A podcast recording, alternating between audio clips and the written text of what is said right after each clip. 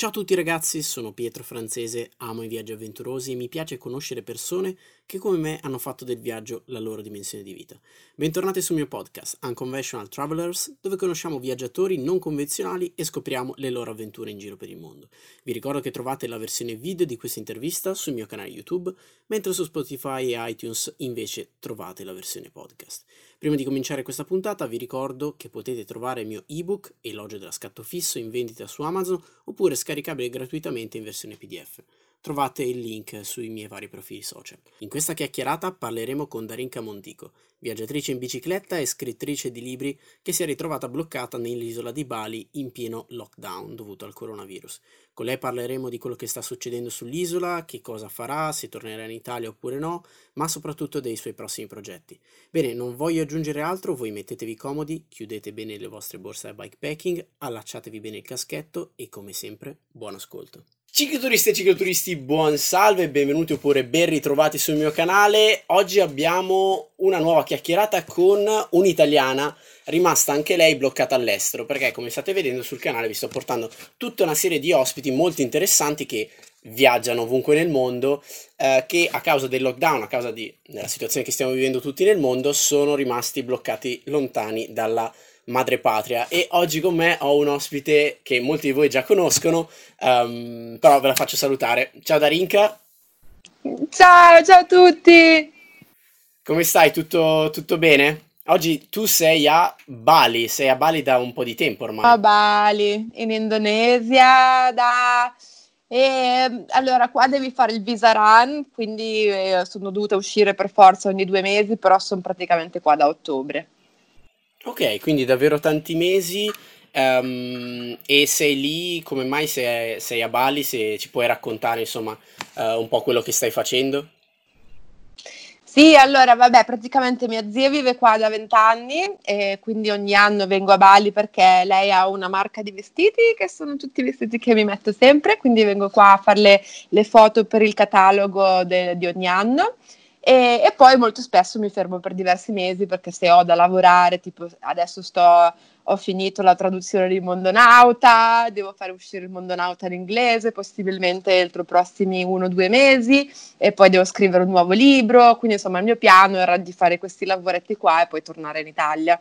Ok, tra l'altro approfittane per fare pubblicità a tua zia, perché tra l'altro noi conosciamo bene le tue foto su Instagram e sappiamo che i suoi vestiti sono super Instagram friendly, quindi approfittiamone per fare un po' di pubblicità?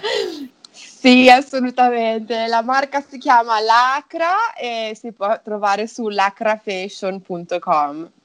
Con okay. la K, Lacra. Mm-hmm. Lacra, lo, lo, scrivo, lo, scrivo, lo, scrivo, qua così tutti andiamo a dare un'occhiata. Fossi, fossi ragazzi li metterei anch'io, però purtroppo non, Um, allora, però raccontaci un po' um, quello che stai vivendo adesso, perché noi siamo in Italia, um, qua la quarantena, il lockdown è iniziato in tempi diversi, uh, mentre tu sei a Bali e la situazione è diversa, è ancora in evoluzione, mi raccontavi prima, quindi raccontaci magari un po' quello che, che sta succedendo e quello che stai vivendo tu in prima, in prima persona.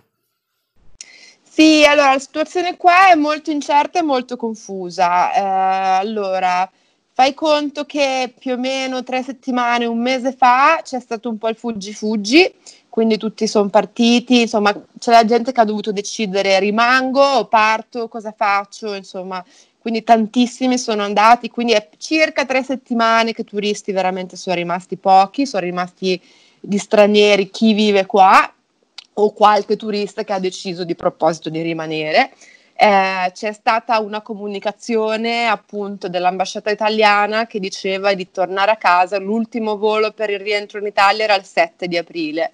Eh, consigliando a tutti di prendere quel volo. Insomma, io ho deciso di rimanere per diverse ragioni, alla fine perché sono stata a Bali sia quando c'è stata la bomba, ehm, quando è esploso il vulcano, quando c'è stato il terremoto, e mi, mi, fido molto dei balinesi, non penso che questa situazione si trasformerà in situazione di panico, quindi mi sento abbastanza sicura a rimanere qua.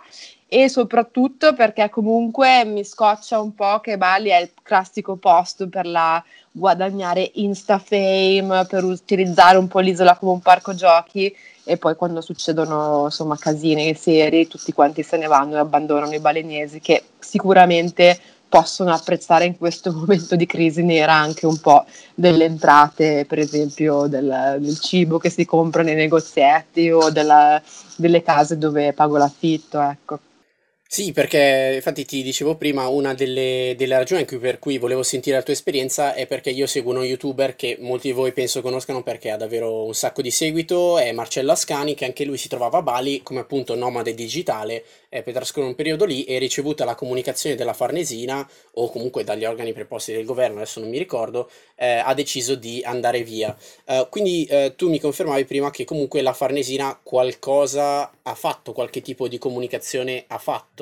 Quindi siete in contatto, tra virgolette. Con... Allora, io io personalmente non sono neanche iscritta alla mailing list, quindi questa comunicazione non l'ho ricevuta, però sono in contatto con un'altra ragazza italiana che anche lei ha deciso di rimanere qua e mi ha avvertito di questa email che è stata mandata ehm, a tutti gli italiani qua. E, e, quindi ero al corrente della possibilità di, un, di, rientrare il 7 di aprile che ho deciso consciamente di, di, non prendere, insomma, anche perché in ogni caso, mettiamo caso avessi deciso di tornare torno in Italia dove non vivo da vent'anni per rientrare a vivere a casa con i miei genitori che sono anziani, avendo fatto un viaggio intercontinentale con altissime possibilità di prendere il virus se non ce l'ho qua e di portarlo a casa dai miei che sono anziani, quindi ho anche proprio preferito lasciare perdere. Assolutamente. Um, tu prima mi dicevi che appunto i balinesi uh, adesso non avranno queste entrate che di solito hanno con, con i turisti. Um, attualmente la situazione a Bali quindi è un po', un po difficile, specialmente per i locals, perché eh, c'è molto meno lavoro. Parlavamo prima di negozi chiusi, sono aperti gli alimentari un po' come, come in Italia, i servizi essenziali. Um, secondo te che cosa succederà a Bali nei prossimi mesi e quanto secondo te potrebbe durare questa situazione? Tu che hai un po' uh, la visione del, del territorio e sei lì sul territorio. Mm. E guarda, allora, secondo me durerà almeno fino a settembre qua, eh, perché comunque quando ho veramente fatto finta di niente, e fa brutto dirlo, ma purtroppo è la verità, fino a quando non c'è stata la prima morte bianca, nel senso che se magari i balinesi si ammalavano e morivano, eh, mi, mi senti? Sì, sì, sì. Ok, se magari i balinesi si ammalavano, ammalavano e morivano di questo virus, questa notizia non è uscita fino a quando una signora inglese non è morta di coronavirus. Dal momento in cui è morta si è iniziato a parlare di coronavirus a Bali, anche se è molto possibile che fosse già in giro da un pezzo, perché comunque certo. qua zona turistica, tantissimi turisti cinesi, quindi insomma un buon vai e vieni per mesi e mesi e mesi e poi eventualmente soltanto un mesetto fa, insomma, si è incominciato a capire che questa situazione era veramente seria, che bisognava bloccare eh, un po' il tutto, anche se a dir la verità il governo indonesiano è stato molto all'acqua di rose, nel senso che non ha bloccato le uscite, non ha imposto una quarantena obbligatoria. Io mi sono messa in autoisolazione per desiderio mio personale, però non, cioè, se uno esce comunque c'è gente in giro, soprattutto balinesi, che tutti vanno in giro con la maschera, assolutamente questo sì, però comunque continuano ad andare a lavorare e, e a guadagnarsi da vivere nei modi in cui facevano prima, insomma, quindi questo lockdown è stato molto molto leggero fino ad oggi, perché adesso mi è appena arrivata una comunicazione che sembrerebbe che non si può uscire dal mio villaggio, ehm, bisogna uscire se si esce soltanto da soli, rimanere nel villaggio e appunto u- uscire solo per attività essenziali come appunto comprare da mangiare. Quindi sembra che anche qua la cosa sia diventata più seria. Ok, uh, Bali chiaramente non è, non è l'Indonesia, non è il sud-est asiatico, eh, perché è una mh, mm, situazione turistica magari anche più ricca rispetto al resto del, del sud-est asiatico e dell'Indonesia, penso. Uh, quindi sono anche abituati, tra virgolette, diciamo così, a, all'uomo bianco, agli stranieri, ai turisti e a trattarli una, in una certa maniera. Ma mh, mm, a causa di questa situazione tu ti sei sentita trattata in modo diverso? È cambiato qualcosa eh, riguardo all'atteggiamento dei balinesi? Magari non quanto straniera, in quanto italiana. Ti è capitato qualche episodio? Sì, vabbè, innanzitutto quando mi chiedono where are you from, gli dico Irlanda, non gli dico italiana perché non so come possano reagire. O se gli dico italiana, dico però sono qua da tanto tempo, insomma cerco di spe- specificare. E, ehm, poi secondariamente ehm, ho notato, non dappertutto, in alcune zone, eh, che c'è un po' questo che ti vedono subito immediatamente bianca e probabilmente è entrato un po' nella mentalità che siamo noi che l'abbiamo portato qua il virus. Quindi non dappertutto e non tutti, ma in alcune circostanze l'ho proprio notato che il balinese ti prende la distanza, uno mi ha anche gridato dietro in moto, adesso chiaramente io non parlo indonesiano quindi non lo so, però secondo me era tipo vai, vai, vai, vattene con il tuo virus, no? Quindi cioè, si è incominciato a vedere un pochettino questa cosa. Però ti ripeto, sono un popolo per me molto gentile e non mi sento in una situazione di pericolo in ogni caso.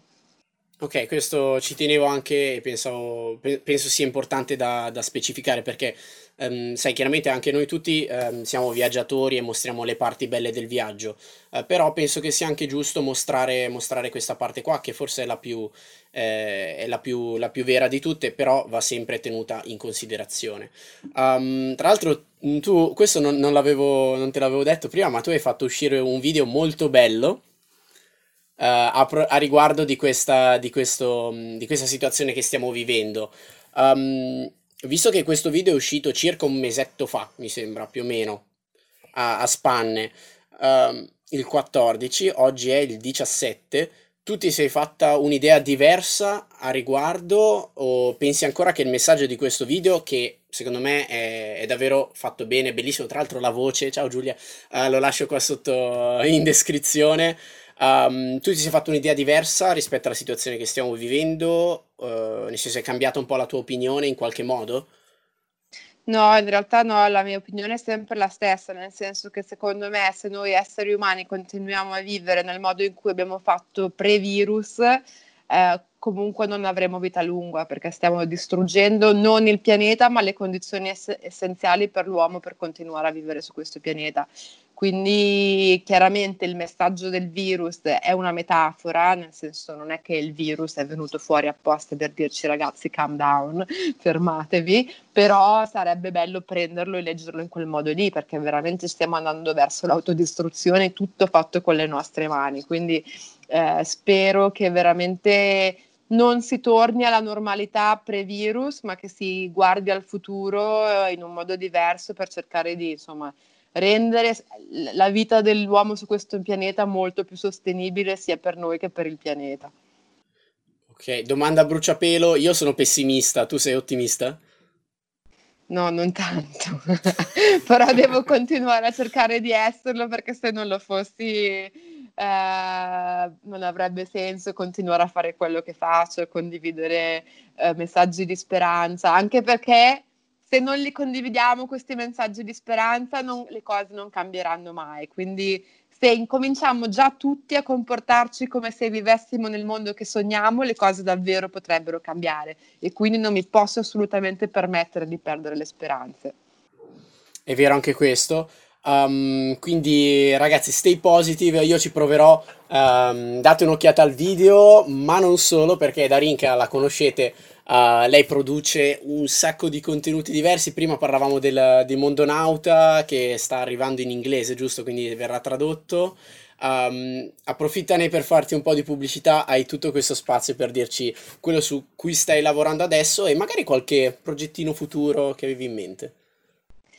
Beh, il futuro dipende tutto da cosa succederà nei prossimi mesi, cosa sarà possibile fare. Guarda, ogni tanto vado in, veramente in panico, dico no, non si può più girare il mondo in bicicletta e speriamo che non sarà così. Ehm, per quanto riguarda i miei progetti futuri, ho finito ieri di tradurre Mondonauta in inglese. Um, e adesso vorrei farlo uscire in inglese. Ho lanciato un crowdfunding, il link si può trovare nella mia bio uh, bio su Instagram. Anche in ehm, descrizione, lo metto in descrizione, trovate tutto in il mo- c'è il mondo in descrizione, trovate qualsiasi cosa. Fantastico, quindi sì, questo sarebbe per aiutarmi a far uscire Mondonauta in inglese. E, e, poi chiaramente ho d- pubblicato due libri, Walkabout Italia e Mondonauta, che raccomando di leggere se non li avete ancora letti. E progetti futuri, adesso sto iniziando, inizierò domani o dopodomani, insomma, a scrivere il nuovo libro che parlerà del viaggio, insomma, dall'Italia al Sud America in bicicletta e barcavela e poi Nord America e Messico in bicicletta. E, e, poi che continuerà, spero, nei prossimi anni a venire, perché l'idea era di fare il giro del mondo in bici e barcavela, poi non lo faccio in un colpo solo, però se si potrà continuare a viaggiare presto si riprenderà la bici e si incomincerà a pedalare di nuovo. E poi, se sarà possibile, quest'estate dovremmo fare di nuovo il Bike Wonder Fest. Quindi stavamo parlando di, di, perché dovevamo farlo la prima settimana di giugno, molto probabilmente non sarà possibile, quindi lo sposteremo a settembre, dobbiamo ancora confermare la data. Quindi Bike Wonder Fest e se per caso si potrà tornare a viaggiare, una delle cose che mi piacerebbe tanto fare quest'estate è farmi la Sardegna a piedi per completare un po' anche un Walkabout okay. Italia perché mi sono fatta tutta l'Italia a piedi ma la Sardegna non ci sono ancora andata. Quindi mi aspetto un ebook bonus da legare insieme, insieme a Walkabout con solo la Sardegna, perché la Sardegna non è Italia, non è il continente, è una, è una cosa diversa. Um, va bene, Darinka, allora grazie per questa chiacchierata, noi continueremo a seguirti e vedremo un po' um, che cosa combinerai sui social, appunto i progetti che hai in ballo sono davvero super interessanti, sono super, in generale. Quindi niente, ti facciamo un grande saluto, ti mando un abbraccio virtuale dall'Italia e in bocca al lupo. Buona, buon lockdown. Speriamo, crepi e macasì. Com'è che si dice? Com'è che si dice? Eh, eh allora, macasì è tipo la versione slang, per se vuoi dirlo bene completo, Teri macasì. Teri macasì.